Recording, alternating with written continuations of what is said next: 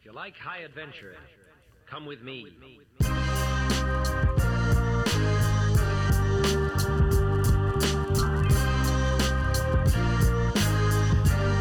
Church family, we back again. It's the Blind Spots podcast. It's Pastor Rolo, Rolito Bernales. I'm gonna use your full government name today. Brother, why are you using my government name? You need to use my stage name. No, we're not doing that. This is Deacon Corey Williams, Pastor Rolo Bernales. We're back with another episode of the Blind Spots podcast.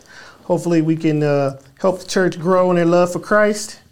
And um, what are we talking about today? Actually, no, I'm telling you what we're talking about today. Okay, so what's the blind spot you see in the church, brother? Well, actually, so a couple months ago, I was teaching a course seminar about the theology of work, and in the, in the I don't remember exactly which session it was, but we got on the topic of you know certain jobs you shouldn't work, and and you know obviously there are some you know some just obvious jobs that as a believer you can't do, and then there were some ones that were kind of like you know a matter of conscience, things like that, and then somebody asked me, you know, what was a, a job that might be a matter of conscience that I would never work, and that, and I was, uh, I, I said I would, I could never, in good conscience, ever work at a payday loan. Why? A What's payday loan with company. payday loan? They, Well- they pay us loans. Well, the reason is because of the ridiculously exorbitant amount of interest that they charge, which is completely against the usury laws in the Old Testament, which is not good for human flourishing, and it's completely geared toward the, the idea of a payday loan. If you listen to way they, the way that they market them is when a person is down on their luck, when a person is needs some help, that you can go to these payday loan places and get this help that you need. The problem is the the interest rates are absolutely ridiculous. I mean, beyond ridiculous. So high to the point to where once you get it, you get into a cycle of debt that just breaks you, and it's it's ungodliness. It's completely ungodly. Now, in the, in the scriptures, right, we uh, charging. Okay, so there's scriptures what Levi- uh, Exodus 22, 25, Leviticus 25, 35, and Ezekiel 18, uh, 5 through 13 talks about, you know, God forbidding the children of Israel uh, that the charging of interest is forbidding amongst one another. They can't charge interest to one another, As particularly those who are poor or who have fallen on hard times. Okay, if they become destitute, their brothers are supposed the Israelites are supposed to help them.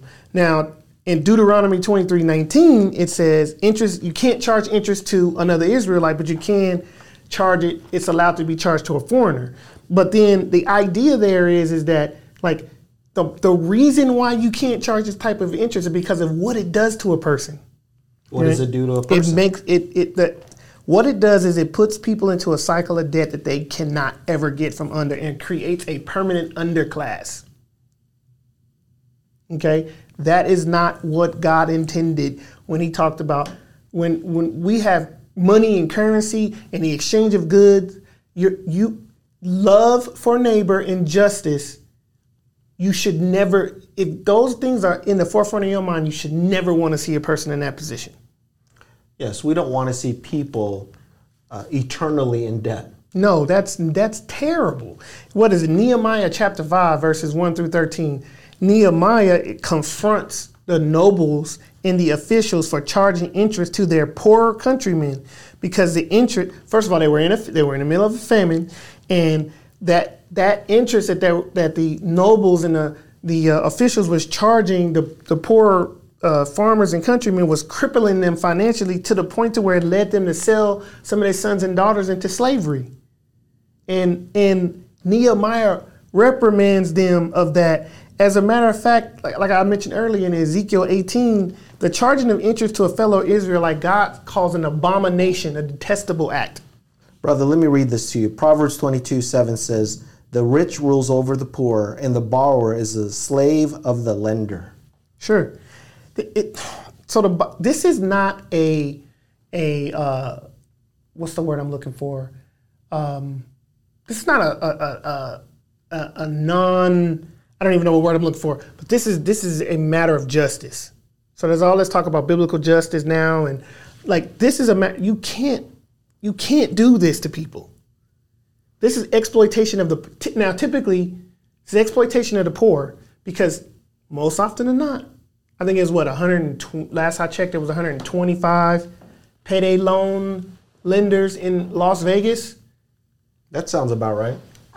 Now, I'm willing, I don't know if this is true or not, but I'm almost certain that most of them are in lower income areas. Oh, I'm, I'm sure. Okay? So that it is exploitation of the poor. So here's my big thing. So we're in Las Vegas, we're in Nevada. And so this whole idea payday loans, the payday loan companies in Nevada exploded in the 1980s. That's because in 1984 there was okay, so there, there was a cap on the amount of interest that you could charge, which was 18%. And then in 1984, Nevada abolished that 18% usury law, and the and the payday loan industry exploded here once they It got was- rid of that. So in the 80s, it was Ni- 18%? 1984. It that okay. Well, prior to 84 was it was 18 percent, and then they abolished that law in 1984. Okay, and then in 2006, it wasn't until 2006 that the Federal Military Lending Act capped payday loans at 36 percent, but that's only for military. Okay, everybody else there is no cap. I mean, you could conceivably get a payday loan and pay upwards of 600, uh, 600 I think it's 690 percent interest. 690%. Interest, yes, it's insanity, and it's just this cycle of debt that people get into. So, That is not loving your neighbor. no, that is not loving your neighbor. at neighbor. all. Now, and then, and and so here's a so here's what's so ridiculous about this whole thing. So, uh, in 2019, Assembly Bill 118 went to the Senate. The the, the not the not the um, the Nevada State Senate. They were trying to curb or restrict the amount of interest you could charge an individual, right? But then between 2000 uh, when when it became public knowledge that this bill was going to go to the up for vote, payday lenders donated or contributed over two hundred thousand dollars to campaign funds or to different senators, Republican and Democrats, to make sure that this bill never got voted on. So the bill just died; it never even got to vote. Okay, so listen for the last couple years, we, so it's been all this talk about Romans 13. specifically because of COVID. Should we be, you know, submit to the government, uh, obeying the government based on Romans 13? Now, Romans 13 is a two-way street. Okay, talks about Christians submitting to the government, but it also talks about the responsibility of the government to protect its citizens with just laws and to punish evildoers. Here we have an example of the state is not doing what it's supposed to be doing. Okay, you you have a law, you have laws on the books that capped what the what the what a, a payday lender could charge. And now the state removes that and you're completely and blatantly just taking advantage of the poor citizens in your in, like you're not doing what what Christ instituted the government to do. So what do you do then when the evildoer now is the state now? This is why the Bible talks about you you can't have men in positions of power and taking bribes. Because you can call these political contributions all you want, okay? But when the payday loan companies are paying over $200,000, and you can't, this is not a partisan thing, okay? You can, I'll put the link in the website, but everybody got money. Republicans, Democrats, the caucuses, both, everybody got money. Anybody who was involved with this bill getting to the floor got money. That is, you can call it a, a campaign contribution, it's a bribe to keep the to keep this bill from making it to the floor. And what you have here is I don't want to hear no Christian telling me nothing about Romans 13 about my responsibility to Romans 13 if you're not going to talk about what the government's responsibility is to Romans 13. So that's what you mean by a two-way street. Yes, that's what I mean when I say Romans 13 is a two-way street. We have a responsibility to to submit to the government when they give laws that do not conflict with the word of God, and then the government has a responsibility to punish evildoers and execute laws that are beneficial to its citizens. And when they don't do that, they are in violation of Romans 13 just as much as a Christian would be with breaking the law. I think that's a very good point that most Christians overlook. So, for example, in God's law, thou shalt not murder, Right. right? So, if the government says it's okay to have an abortion, whether it's early or late in the pregnancy, we stand against that because we believe that life starts at conception. So, in other words, you cannot, the government cannot force us to violate God's law. No. So we we obey man's law so long as it doesn't violate God's That's law. right. God laws always supersede Amen. man's law.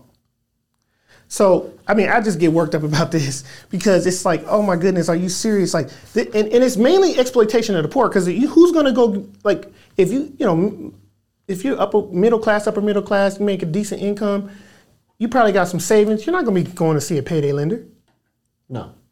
You know what I mean? More often, than- this is exploitation of the poor. Government sponsored exploitation of the poor is what this is. It's legal, but it's unethical. It shouldn't be illegal. It's it's ridiculous. It's Yes. legal and evil. It is legal and evil. Let me read this, brother, in Galatians 2, verse 10. Only they asked us to remember the poor, the very thing I was eager to do. So, should we care about the poor, brother? Absolutely. we should yet- be caring about the poor. The law should be should be uh, set up in a way that the poor are not exploited. Yes, the system, the way it's set up, exploits the poor. Sure. This payday lending uh, nonsense, and the, I guess for me, the, what irritates, what what makes it so wrong more than anything else is, is that there's actually, like they, re, it was a cap on it and they removed it. So, 30 plus percent wasn't enough money. 1984 it was 18 percent, and then you removed the cap. You just wreaked havoc on the poor people, and you like intentionally opened up the floodgates so that the poorer people in your community could get ripped off. That was that was intentional. That was on purpose. So let me just run some numbers for you. 72 divided by 18, because you said 18% interest That's what it was in 84. in 84. So that means that, um, let me see here. Basically, every four years, that money doubles against the person who borrowed it. So if they borrowed $10,000 at 18%, if they don't pay that off in four years, it just doubled to $20,000 Sure. against them. It's And what- ridiculous. And what did you say the rate is now? 630%? It could be as high when you count because they call it a real APR. So when you count origination fees and all that, it's it's insanity. It's- Now at 630%, it doubles against that borrow every 11 months. Yeah, that's crazy. That's why you can't get out of once. I don't know. I'm pretty sure if we could talk to somebody who ever got a payday loan, I'm more than certain it's almost impossible to pay it off. So your point in all of this is Christians should not be involved in payday loans, and we should work to get rid of that. Okay, I got two things here. One, this is clearly like you having a bill here that the Senate, the they simply the Assembly, the bill was assigned to the Assembly Commerce and uh, the Assembly of Commerce and Labor, and it didn't even get a hearing. It didn't get a hearing. Why didn't it get a hearing? It didn't get a hearing because payday loan lenders ramped up their financial contributions to to political campaigns. It's Okay. sad but true. And you, it's not part of, it's not Republicans doing, it's everybody now. To be fair, to be fair, I'm not saying that those politicians asked for the money, but you don't think that these people are taking campaign, compri- are giving you campaign contributions for nothing? Brother, we've lived in America long enough to know that money influences people. Sure. So here's the deal. Here's what I'm saying. I want you to read your Bible properly. Okay? I, Romans, I need you to read Romans 13 like it's a two way street. You need to, what is the Christian responsibility to the government and what is the government's responsibility to its citizens and have just as much righteous indignation both ways. Cuz this is this is ridiculous. Yes. This is this is this is complete ungodliness. This cap should have never been removed. It's literally un like there is no restriction on this. This is ridiculous. It hurts families today and for future generations to come. I agree with you, brother. It's crazy. That's it's another nuts. blind spot. Man, read your Bibles right. Read Romans 13. Romans 13 is a two-way street. Let's go home. I'm getting upset. When a good king would take over in Israel or Judah, he would get rid of idols and false religion in the land. But even good kings wouldn't take down all the high places. They were so entrenched in the culture and seemed so normal that good kings didn't even think to remove them. The high places were blind spots. The people couldn't see what they represented until the high places were torn down and the blind spots exposed. Church family, thank you again for listening to the Blind Spots podcast. Don't get any payday loans. It's ridiculous.